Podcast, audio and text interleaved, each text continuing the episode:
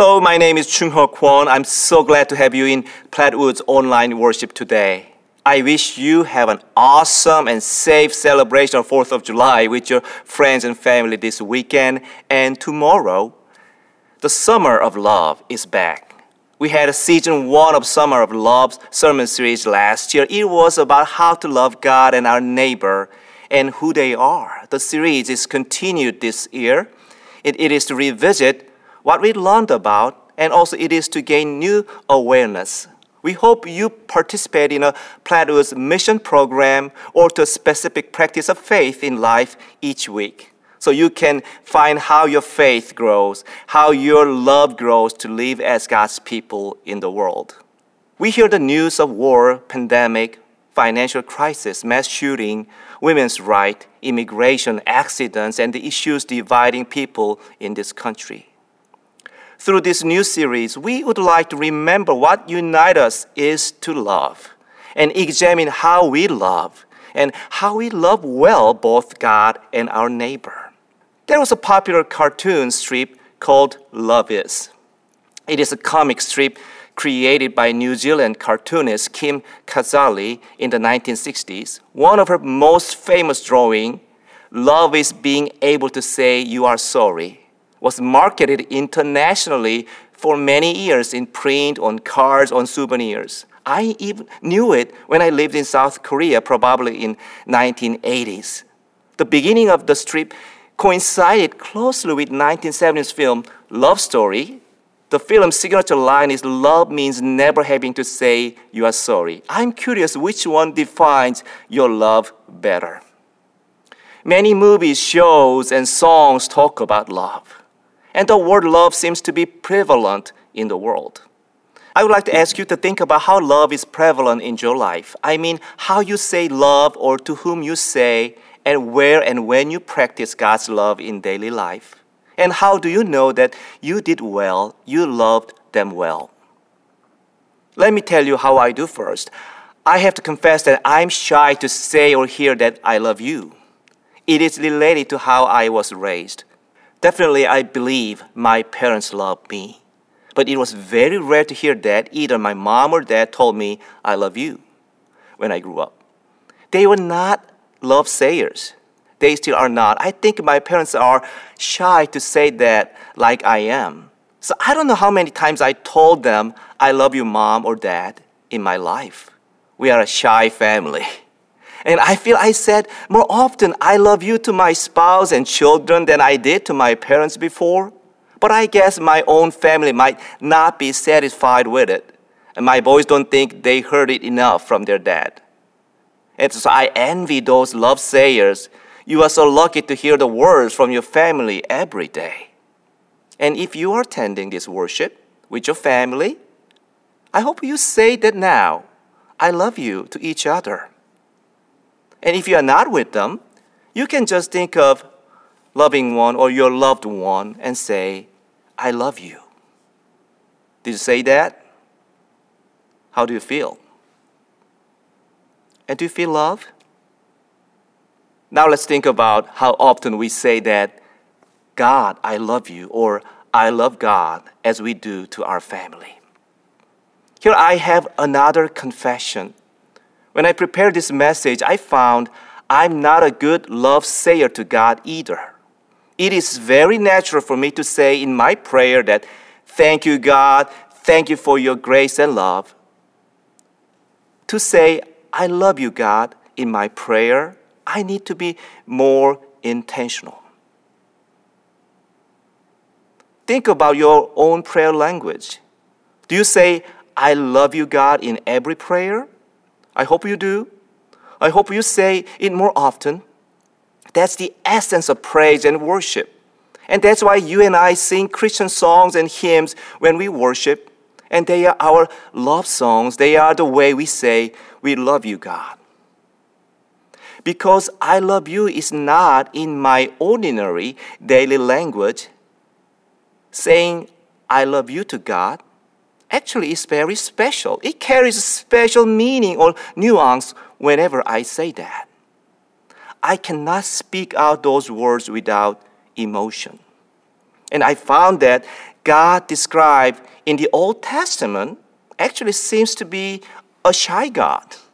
What I mean is that we know God loved Abraham, Joseph, Moses, David, Ruth, Esther, and many other prophets. God was with each of them, God helped them.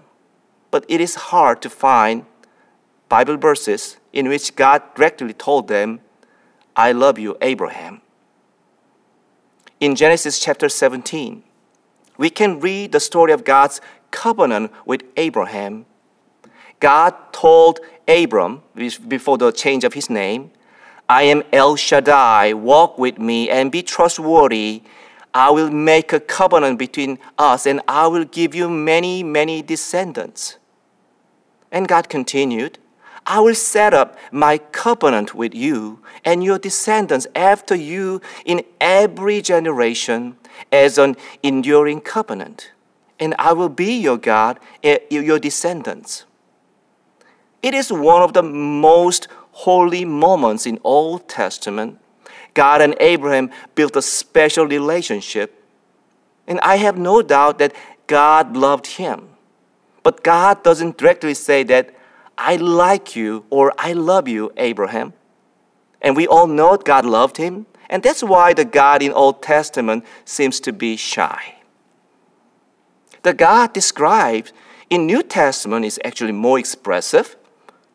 Through Jesus, his words, his ministry, God more frequently said, I love you.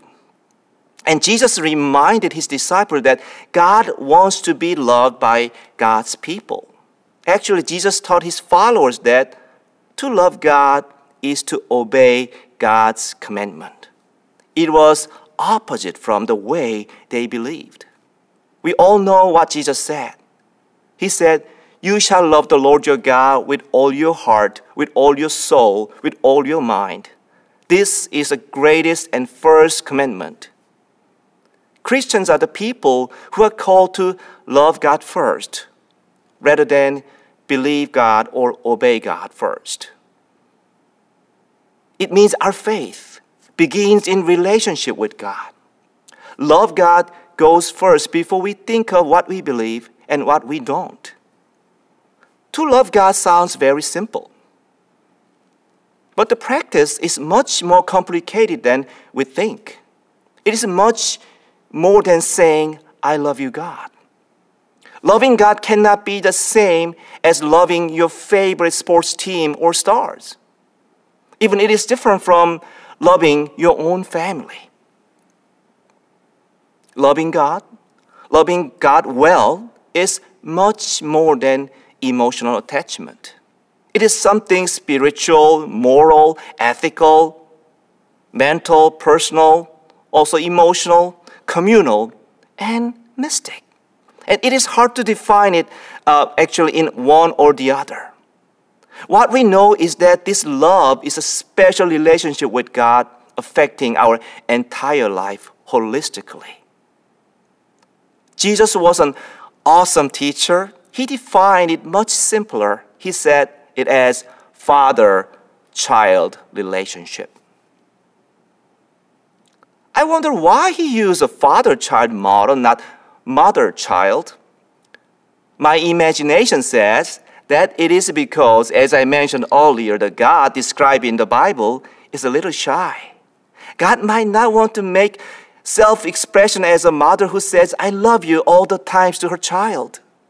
God might be okay with being called as Heavenly Father, who is like a short spoken parent. You probably never heard about this because it is purely from my imagination.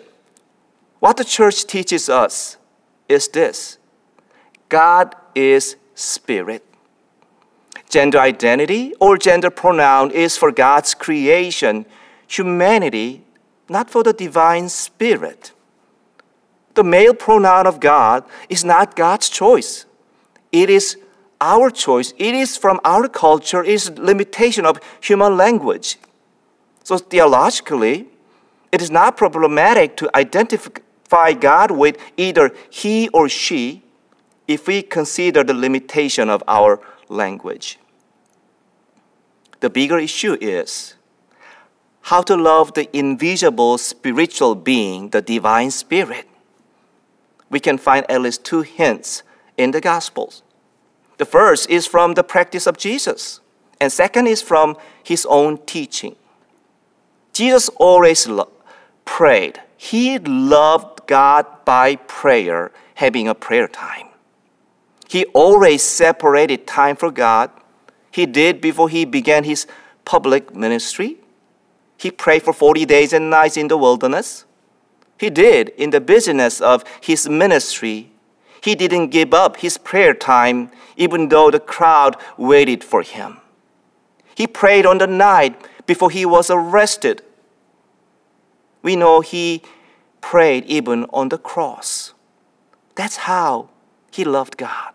He said, You shall love the Lord your God with all your heart, with all your soul, with all your mind. This is the greatest and first commandment. Jesus lived what he spoke. He showed us how to love God with all his heart, soul, and mind. That's the first hint of how to love God. So hope you think about how you prepare those time, time for God whom you love. The second hint is this it is from his own teaching. It is from the same passage. He said, You shall love your neighbor as yourself. It is second commandment. Here, who is our neighbor is a big question. We already extensively explored it in the series 1 in 2021. So you can listen to the series anytime when you go to Plattwoods Church webpage. We heard that the definition of neighbor in Jesus' mind is different from the meaning of neighbor in our daily conversation. To Jesus, neighbor is like the Good Samaritan in his parable who helped the traveler who left half dead alongside the road. The Samaritan and the traveler are not from the same town. They didn't live on the same street. They didn't know each other. They didn't come from the same uh, religious tradition. They were total strangers to each other. But Jesus called the Samaritan as a neighbor, the good neighbor, in his teaching. And that's the meaning of neighbor to Jesus. That's how we are called to love people as our neighbor who are total strangers. And to Jesus, to be a good neighbor to strangers is the way they love God. That's how his disciples are called to love God. The more I think of the Good Samaritan story, the more I think it is the biography of people of Israel.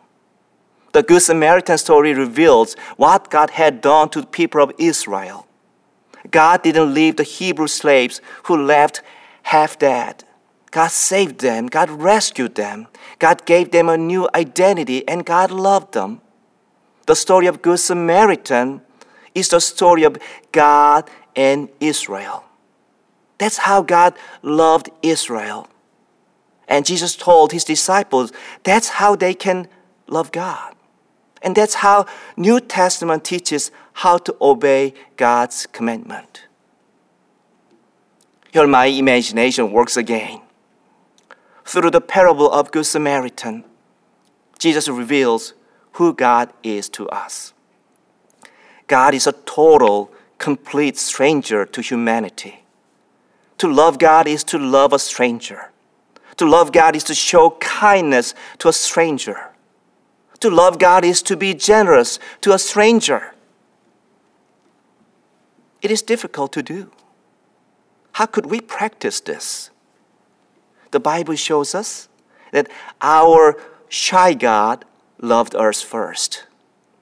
This shy heavenly parent loved you when you were stranger to God. This heavenly Father adopted us and called us his children. And God showed kindness even before we knew God and even before God knew us. God is always gracious and generous to you and me without expecting any return. That's how God loved us first. and how God still loves us. In the first Corinthians chapter 13, St. Paul describes more about God's love. And I believe this is one of the most beautiful chapters in the New Testament. To me, it is like Psalm 23 of New Testament. Paul said, If I speak in the tongues of humans and of angels but do not have love, I am a noisy gong or clanging cymbal.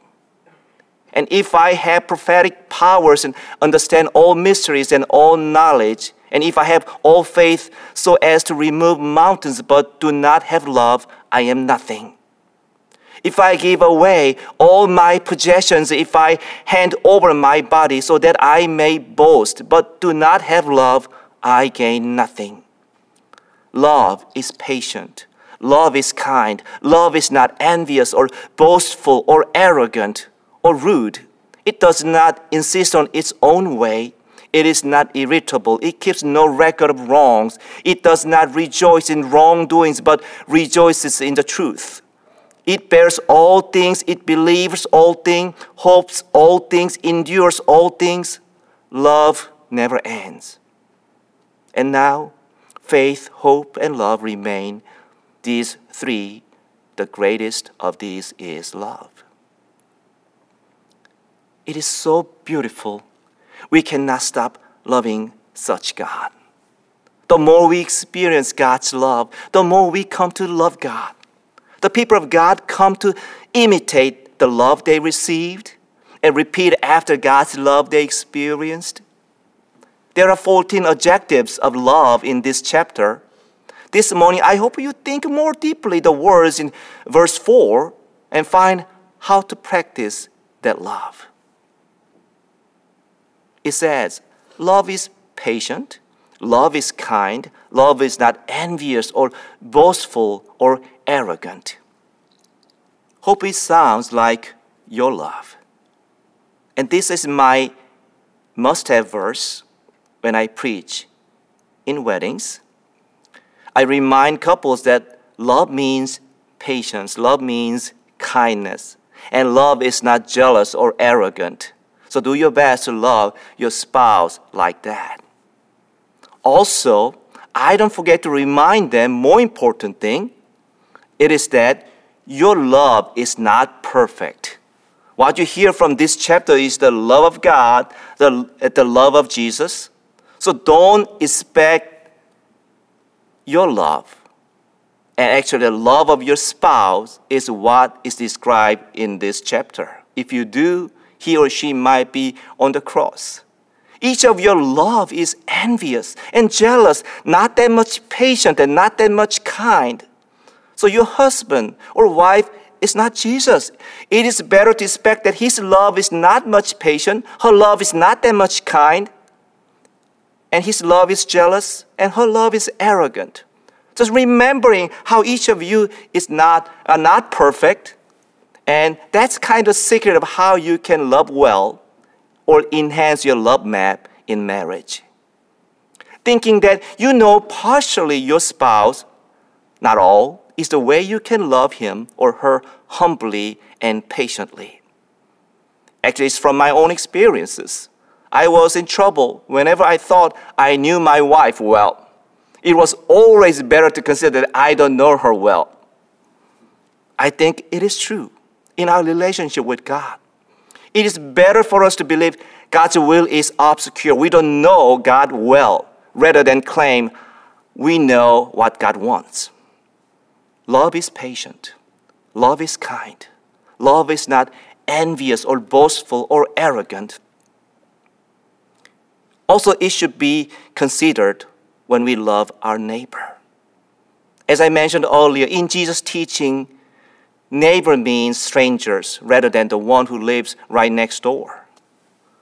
But we can consider right next door neighbor as neighbor in biblical sense too. I don't think I know my neighbor well. Yes, I know their names and how many people live in their houses. And I know whether they have a dog or not. I know their cars and even mowers. And I talk to them often on driveways. But it doesn't mean I can claim I know them well. I only partially know their life, family relation, and spiritual background. I know my neighbor who went to United Methodist Church, but there's no way to know how their relationship with God is.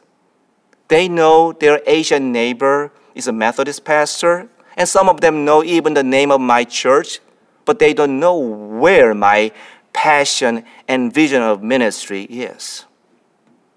So when we love neighbor, whether they are close or far, we must love humbly, love patiently, and love in kindness.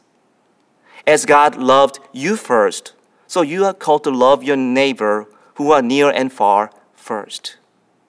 And I'm not perfect as you are not.